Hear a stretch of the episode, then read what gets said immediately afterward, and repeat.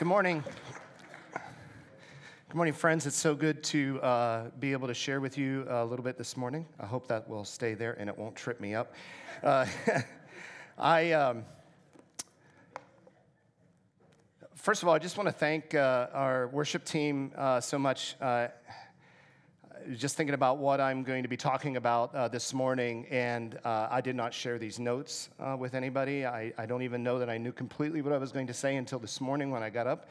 Uh, I'm prepared, but uh, sometimes it, it, doesn't get finished when, until it's preached. And uh, Mark, anytime you have an opportunity to sing No Other Name, it just blesses me. And I, and I think about what I want to say. And then the Christ is enough for me it just goes so much into what I wanted to communicate. And so, the, one of the questions I want to start with this morning is uh, Who am I? Or who are you? Ask that, ask that question of yourself Who am I? What would you write down? What would you say to somebody if they asked you, Tell me a little bit about yourself?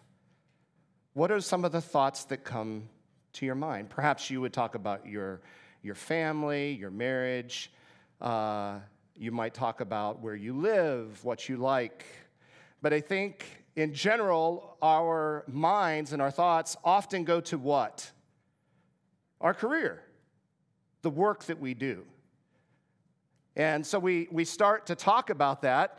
And if you're like me, we want to make it sound like it's important, right? I somebody will ask me today, what, Who are you? or What do you do? I'll say, Well, I, I work at the University of Notre Dame.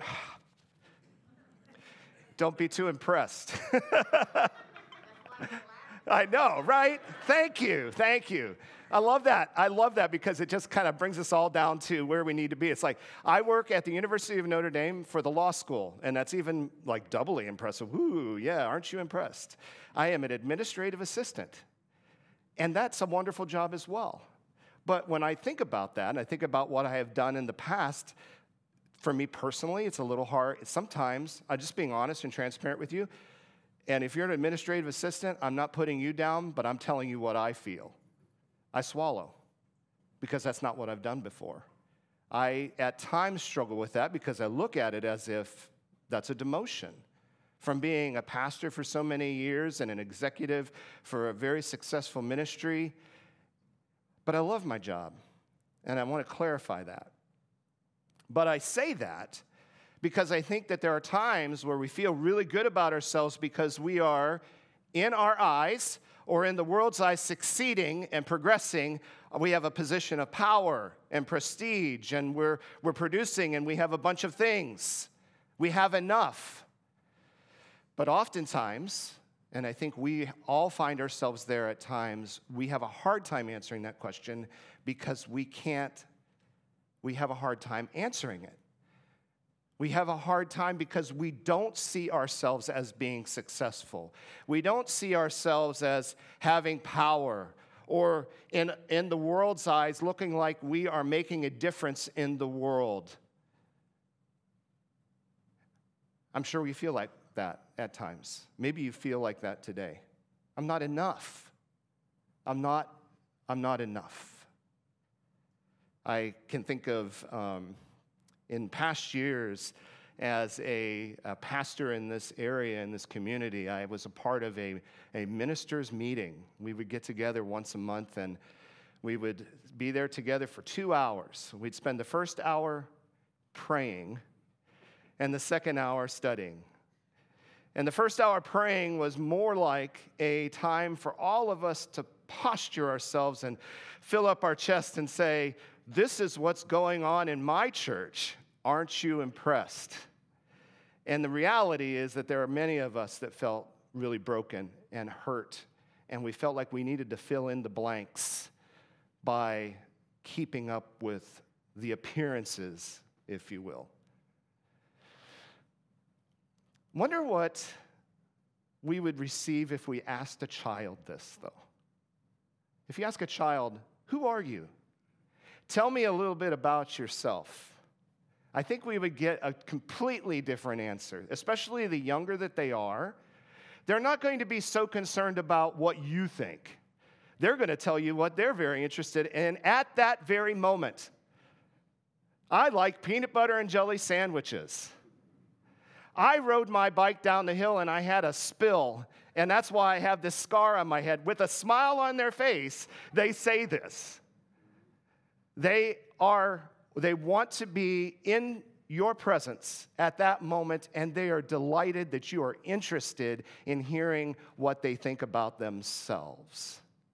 I have a little book that one of my, uh, well, he's not a student, he is a student, he's a PhD student at, uh, that is here visiting from uh, Venezuela, actually. He's here for about a month, and, and I've, been, I've had an opportunity to have coffee with him and sit down and share with him, like, what are you doing here and what am I doing here? And we got to share about our lives. And he says, Lowell, I'd love to give you this little book. It's called The Little Prince. Anybody familiar with this book? A few of you are familiar with this book. It's actually a rather strange book for an adult to read because it's some of the things they talk about. If I were to read this to you, you'd be like, what is he, what is this, what is this little prince talking about? And uh, I'd never read it before, and I love children's books. And, and and Jorge described it to me as a children's book that really isn't a children's book because it opens our eyes into the world of a child and what a child finds important and significant. On one of the pages here uh, at the beginning of the book, uh, the, the author who is having this communication with the little prince describes what's important. If I've told you these details about asteroid B612, by the way, this is where they find themselves. They're on this asteroid. And if I've given you its number, it is an account of the grown up. It's on account of the grown ups. Grown ups like numbers. When you tell them about a new friend, they never ask questions about what really matters. They never ask, well, what does his voice sound like? What games does he like best? Does he collect butterflies? They ask, How old is he? How many brothers does he have? How much does he weigh? How much money does his father make? Only then do they think they know him. If you tell grown ups, I saw a beautiful red brick house with geraniums at the windows and doves on the roof, they won't be able to imagine such a house you have to tell them, I saw a house worth 100,000 francs. Then they exclaim, What a pretty house. Is that true? I think sometimes it is. For us as adults, we lose a lot because we value things based on number and production and success. We judge other people this way, and but I think worse, we judge ourselves this way instead of being present in the moment. I think Jesus uh, kind of had this idea in mind uh, when he was talking with his disciples when they asked him about who will enter the kingdom of heaven first. What is important and who are going to be the most important people? And in Matthew chapter 18, he says, at this time, uh, or the text says, at that time, the disciples came to Jesus and asked, Who then is the greatest in the kingdom of heaven? And he called a little child to him and placed the child among them. We love this, don't we? We love the little children come to Jesus. And it's good. Jesus says, Truly I tell you, unless you change and become like little children, you will never enter the kingdom of heaven. Therefore, whoever takes a lowly, the lowly position, uh, the other NIV text says humble position of this child, is the greatest in the kingdom of heaven. And whoever welcomes one such child in my name welcomes me. I think we, we look at that, we read that, we've heard that before. We, we love that Jesus lets our little children come up to his lap and sit on his lap and spend time with Jesus. In the next chapter, the same question comes up. Then people brought little children to Jesus for him to place his hands on them and pray for them. But the disciples rebuked them. I love that. I love that the disciples rebuked him. It's like, he's such an important man and he has no time for these children. But Jesus said, Let the little children come to me and do not hinder them, for the kingdom of heaven belongs to such as these. And when he had placed his hands on them, he went on from there. When my children were little, so many years ago, they longed to be present with me and for me. They wanted me to engage in their life and in their story. And when I juxtapose that attitude, that longing to be with daddy, with the attitude that I had chasing after things, power, success, trying to live up to somebody else's expectations. As a youth pastor and a pastor in those days, I am keenly aware of how much I missed. I long. I long for the days when I could put my, my boys on my leg and play pony boy. I long to read them the stories that we still laugh and love, but they appreciated so much more then. I long for those camping trips in our pop up camper that broke, broke down every time we opened it up. I long for that. I miss those days. Because what they wanted more than anything, as they adored their father, was just to spend some time. And I think when Jesus says, if you to enter the kingdom of heaven, become like one of these, just longing to be in your daddy's presence. And in your daddy's presence, you hear about who you are and why he loves you and how he created you. This is what your daddy wants to tell you, longs to tell you. And Jesus is basically saying the same thing. Our Father values this more than anything. More than anything, our Father longs to be with us. This is what Jesus was saying to his beloved disciples who longed to do something of great importance and position. He said, Come to sit with me. Put aside all of your striving, all of your not enoughs. You are enough, and just the way I wanted you to be, just the way that I created you. In the beginning, God created the heavens and the earth and it was formless and it was void. And he made something out of it. And at the end of that, toward the end of that creation story in Genesis chapter 1, verses 26 to the end, then God said, Let us make mankind in our image. I love that image word there because I want to say, if I were to translate it, He made mankind in His spitting image. We say that. He's just a spitting image of His Father. You are. You are. In our likeness, so that they may rule. And when you see the word rule there, I want you to replace it with the word steward, because that's what that really means. That they may steward over the fish in the sea and the birds in the sky, over the livestock and all the wild animals, and over all the creatures that move along the ground. So God created mankind in his own image, and in the image of God, he created them. Male and female, he created them. God blessed them and said to them, Be fruitful and increase in numbers. Fill the earth and subdue it. Steward over the fish in the sea and the birds in the sky and over every living creature that moves on the ground. Then God said, I give you every seed bearing plant on the face of the whole earth and every tree that has fruit with seed in it.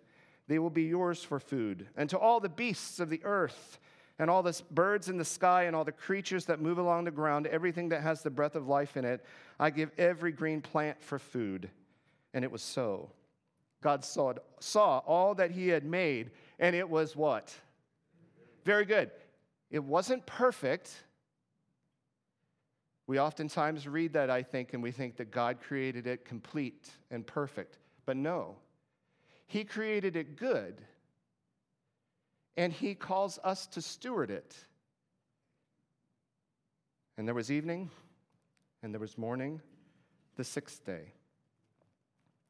He's saying, I have created you to join me in taking this very good world forward, just the way you are, created in his image.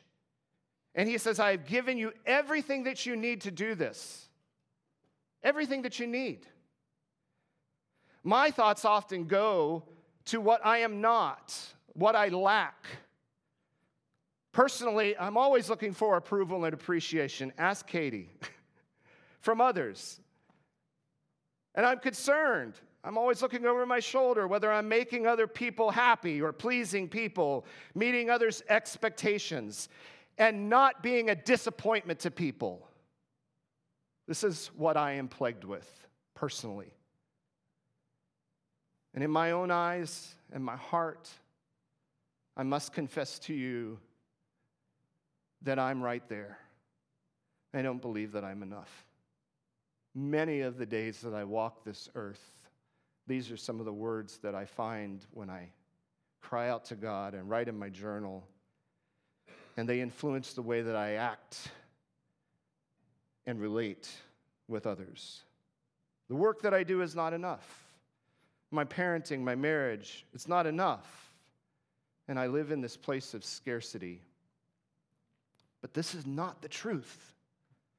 This is not what God, our, our daddy, our heavenly father, wants us to know about ourselves. And if I am believing this, if I'm living in this, I'm listening to the wrong voice. And I've not put myself into a place where I might hear clearly from the lover of my soul. And so, Genesis chapter 2 will continue the thought by saying, Thus the heavens and the earth were created in all their vast array. And by the seventh day, God had finished the work he was doing. So on the seventh day, he rested from all his work.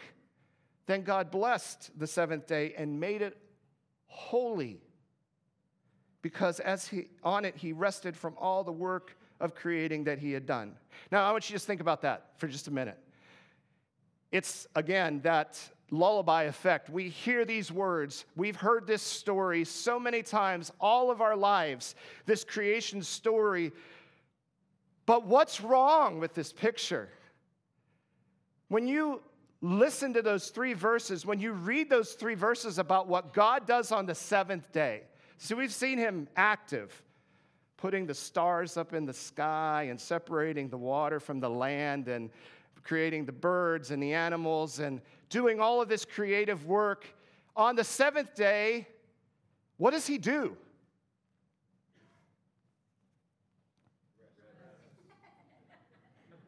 Does, are, are, are you having the same problem that I am having when I say when you say that? God rested. What for? What for? He is all powerful, almighty God, and He calls us to worship Him, and He rests. What's that all about? Do you have a problem with that? At least in the way that we interpret rest. What does God need to rest for? The scriptures tell us that he does not slumber nor sleep. And yet on this day, he stops and he rests. What is that all about? What does God need to, why does God need to rest? He is God. May I propose that he's resting in, this, in the way that you are resting right now. Oh, you're doing something, you're listening. At least I hope you are. Not because I want to be, impress, be impressed in your eyes, but you are uh, participating, you're sitting, but you're also resting. And this is what God does. On the seventh day, He has created this tabernacle. He has created this temple, if you will. He, have, he, has created this world that displays His splendor. And on the seventh day, just like an artist would do, He would look and sit back and admire the work. Now, you got to think about that for a little bit because it's not just, not, the beauty is not just skin deep. it goes deeper than that. I want to propose to you that God is looking at the creation that is good and is going somewhere, and He's saying, I trust it to do exactly what I intended it to do. You and I. He has trusted us to do exactly what He created us to do. With all of our flaws and all of our imperfections, with all of the and, and, and all of the emotional struggles that I deal with in my own striving and, and not enoughness, he still looks at me and he says, I trust you. I put you in this world to be exactly who you are and nothing more. Because I guess what? I created a bunch of other people in my image as well, and they do their job too. They do their they are present in this world, reflecting my glory, reflecting my image. And God looks back and he smiles. And in the commandment that we know oh so well, but we have a hard time following, we even rationalize it and say that Jesus changed it, which he didn't. He says to make it holy, to sac- sacred, and set apart the Sabbath. He invites us to sit with him and to see what he sees. Just like the child who sits with his daddy in the ex- in, in, and in this exchange, we are present with one another. I'm not concerned about all the things that are undone. I'm not concerned about the lawn that isn't mowed and the, and the dishes that need to be washed and the laundry that needs to be folded. I'm not worried about the. Th- and in my job change, I'll tell you what, I was salary before this, now I'm hourly. I still have a hard time confessing my sins. I check my work email. Shame on me. Katie's over here saying amen.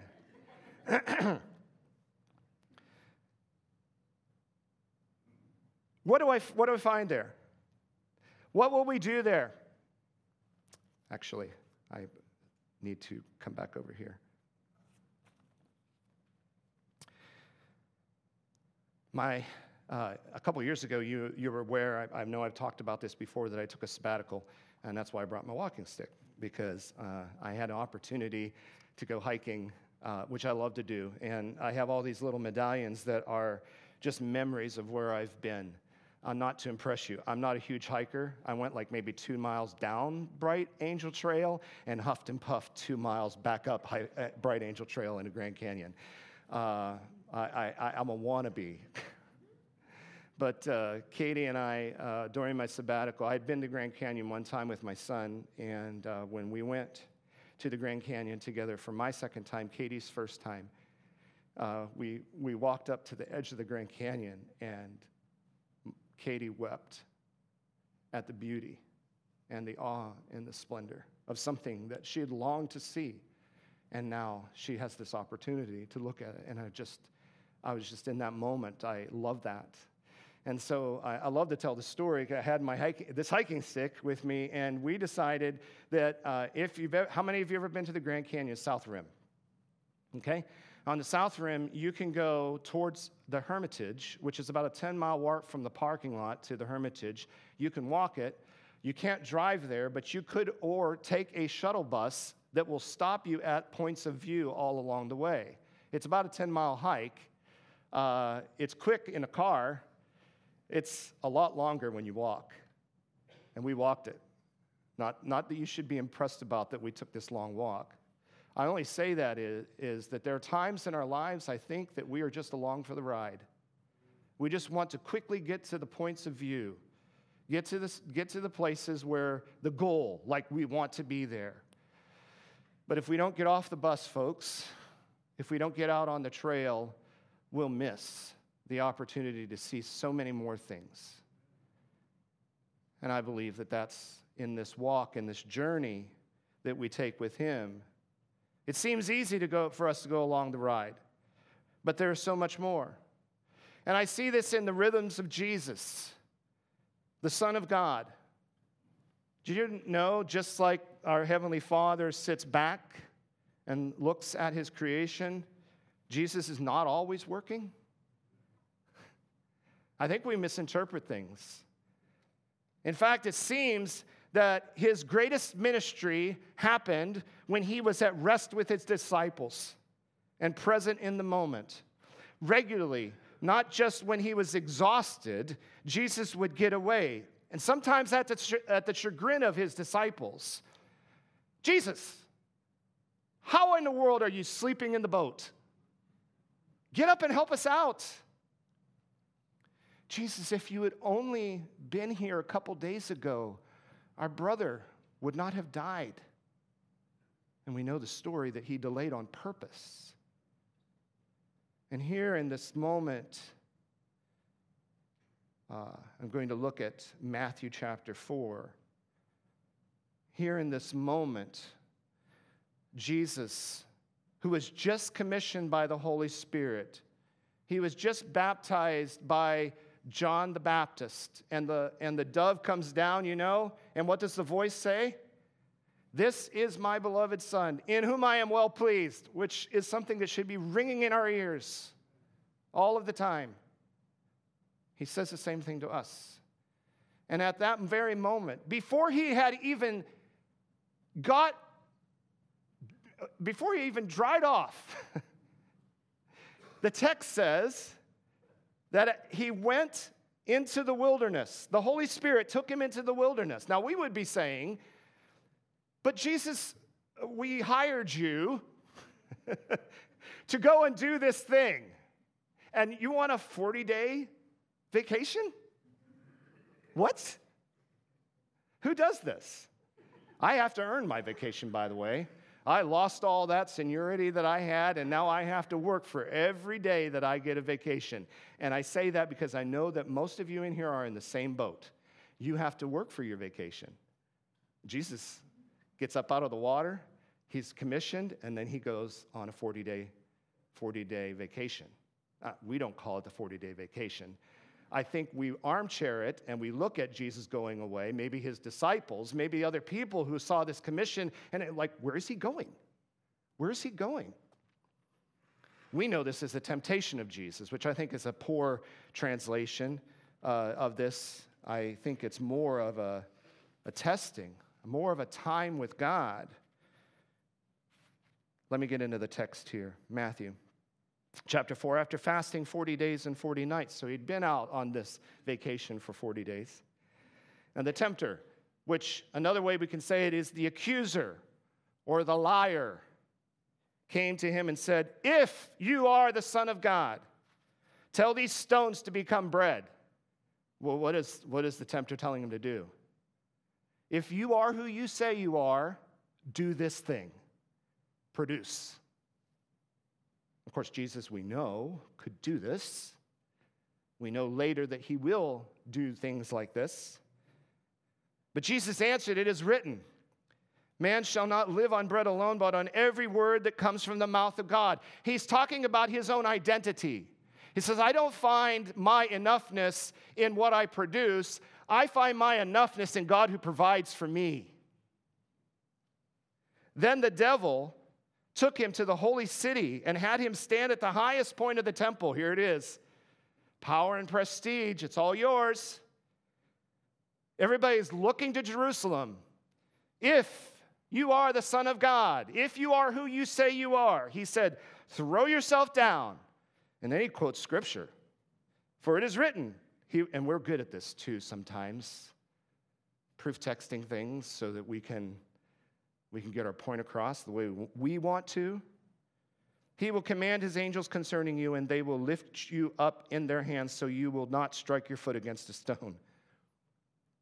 And Jesus answered him, It is also written, Do not put the Lord your God to the test. Another way, thing that he could have said is, Do not use the name of the Lord your God in vain. That commandment is actually saying, Don't leverage God's name the name, no other name. Don't leverage his name for your purposes. And again, the devil, the liar, the accuser, took him to a high, very high mountain and showed him all the kingdoms of the world in their splendor. All this I will give you. By the way, I just think how ridiculous that is because he was the one that spoke it into creation, into being. And he comes, he comes to Jesus and says, All these things I will give you. And there's something in there, I'm sure. I won't get into that. But if you will bow down and worship me, Jesus said, Away from me. Get away from me, liar. For it is written, Worship the Lord your God and serve him only. Then the devil left him, and the angels came and attended him. These are words that I hear ringing in my ears more than I'd like to admit. If you are. If you are. Does that sound familiar to you?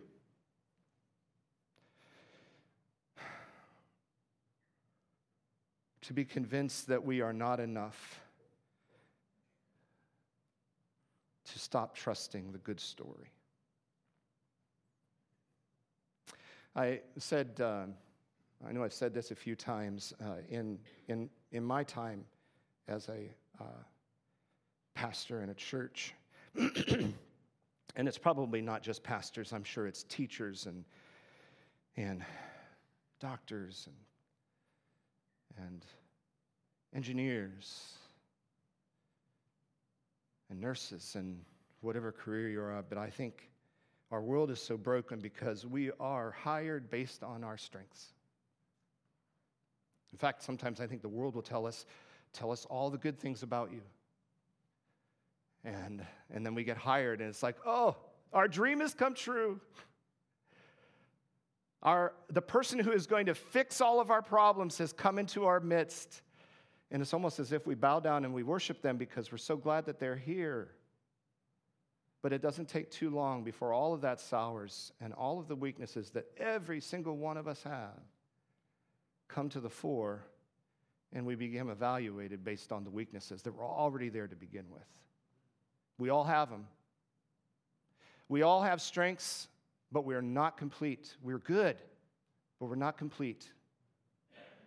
And, church, we need to be careful. We need to change our attitude when it comes to that.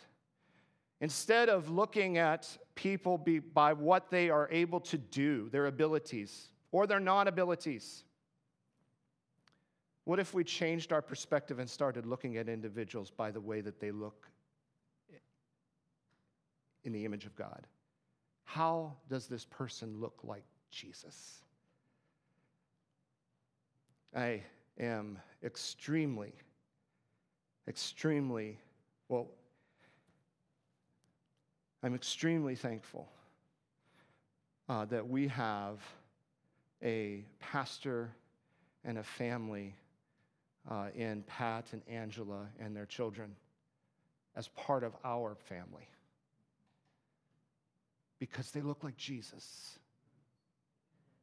They have been given some amazing gifts and they a, a shape that is unique for our day for where we are at right now. And instead of asking a question or looking at what the person is doing to fit my desire and my thoughts about what it is, I don't know how many times I've heard people say, I can't go to that church anymore because uh, that, that message is not feeding me, or the worship sounded like this, or blah, blah, blah. And I'm, I'm kicking myself in the pants when I say that. But what if we turned our, our focus and looked and said, how, does, how do they look? One of the things that I appreciate about Pat so much is that, uh, that uh, and this is what he desires to do with all of the eldership, but personally, he is a partner. Personally, we are in relationship with, each, with one another, and I feel tremendously uh, undergirded and supported by, by his presence in my life. I see a family who honors one another, and they show us not through perfection and not through arrival, but a, a, a marriage that is, is, is working toward one another and not away from one another.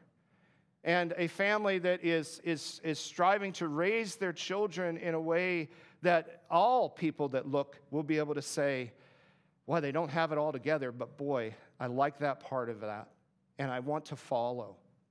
I want to follow that. They, they in, in the midst of everything that we have all lived through in the last four years, in our world and in our church, they have displayed a tremendous amount of resilience and perseverance with a positive attitude that says, I'm so glad that we're on this road together going forward and partnering with God. And they're calling us to come alongside of them. They are devoted and dedicated. Another word or phrase that I hear from every single individual in their family is, What can I do for you? And sometimes I'm like, I have no idea. But I can't tell you how blessed I am to hear you say those words. That you're not so busy that you take the time to say, I'll give you time. I'll give you time. I'm so very thankful. I'm so very thankful, and I hope that you are as well. And I hope that that list, not list again about what they're doing, but who they are and how they show us Jesus, is longer in your journal than in mine.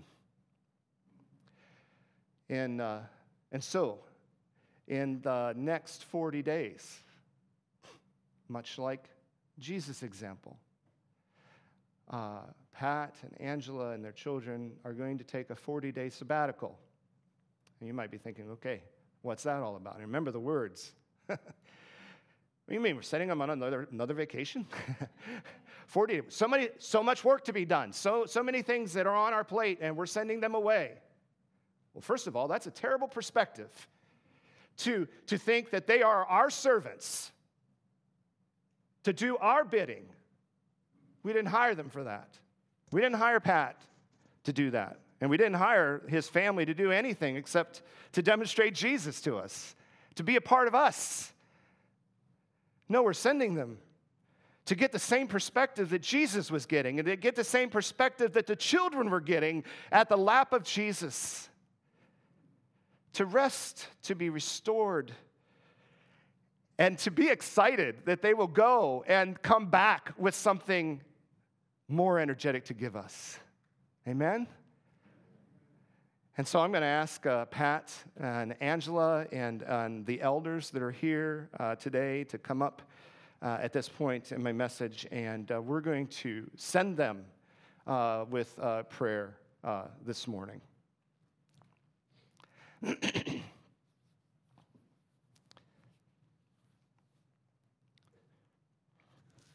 And if you would, while Chuck prays, if you would just uh, close your eyes and, and hold out your hands to them.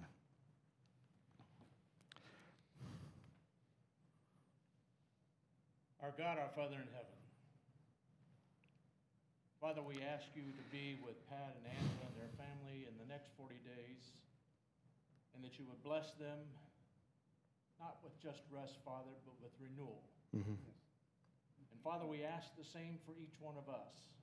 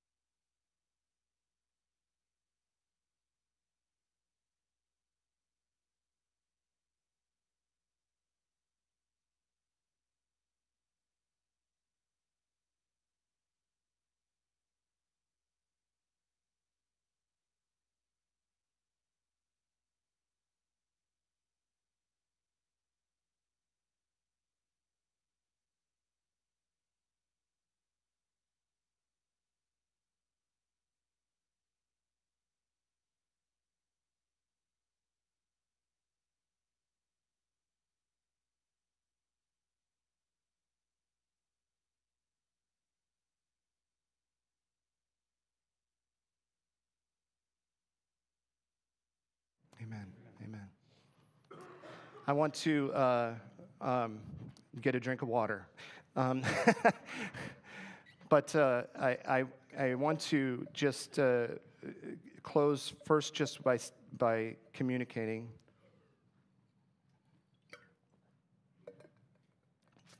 That this is something that we have encouraged our pastor and his family to do because we believe in them. Because we believe that they have been called to this place. And we also recognize that we are at a place in our congregation where I believe we are poised at, uh, just right on the edge of something great. And I, that's not a platitude. I believe that we are poised on uh, something great because there's a tremendous amount of tension that's happening right now.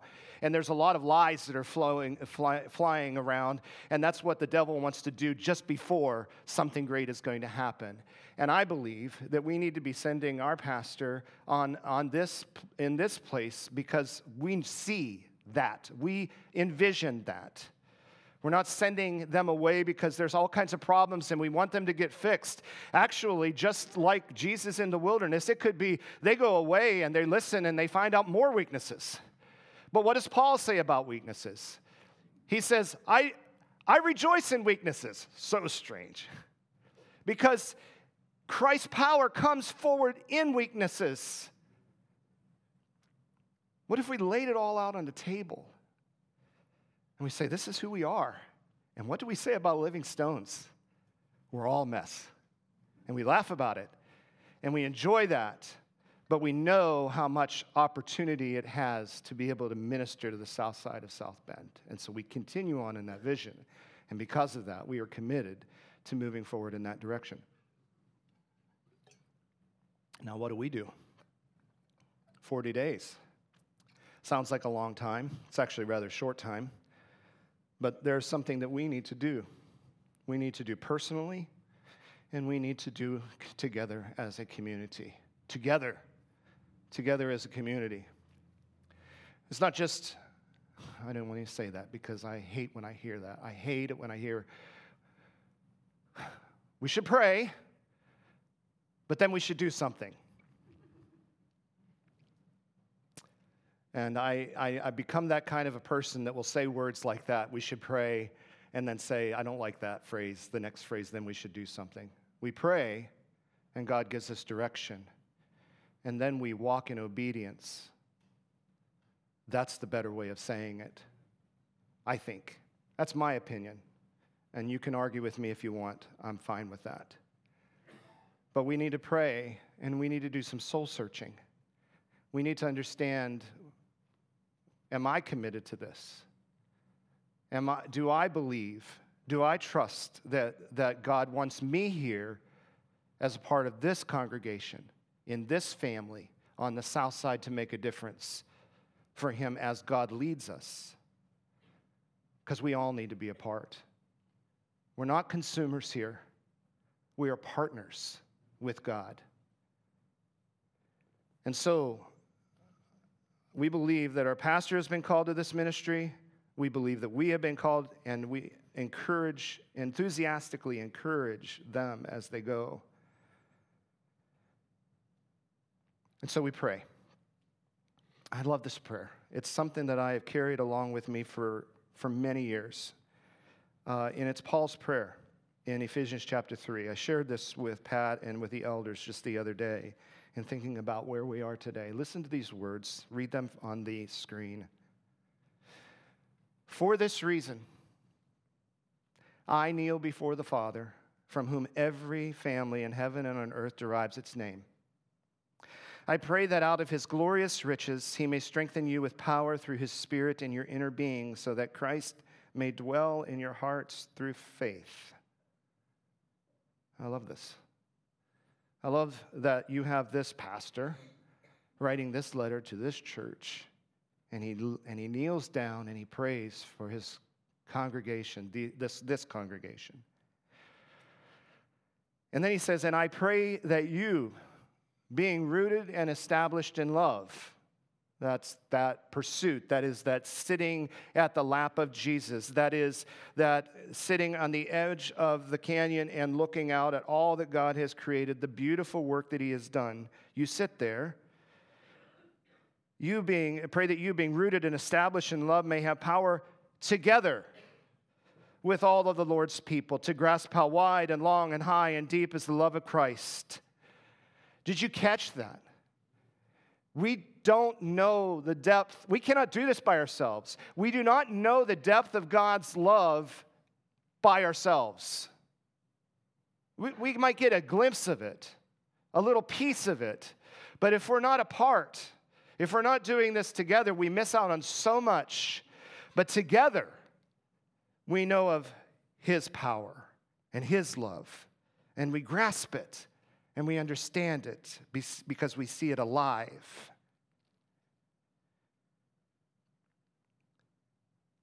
To grasp how wide and long and high and deep is the love of Christ, and to know this love that surpasses knowledge, that you may be filled to the measure of all the fullness of God. And this is this is kind of This is where we want to be.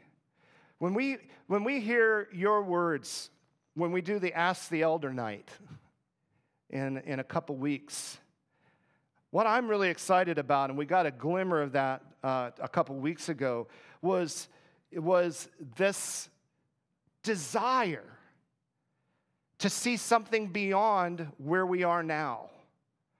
That's a God given dream. What if we came together on that?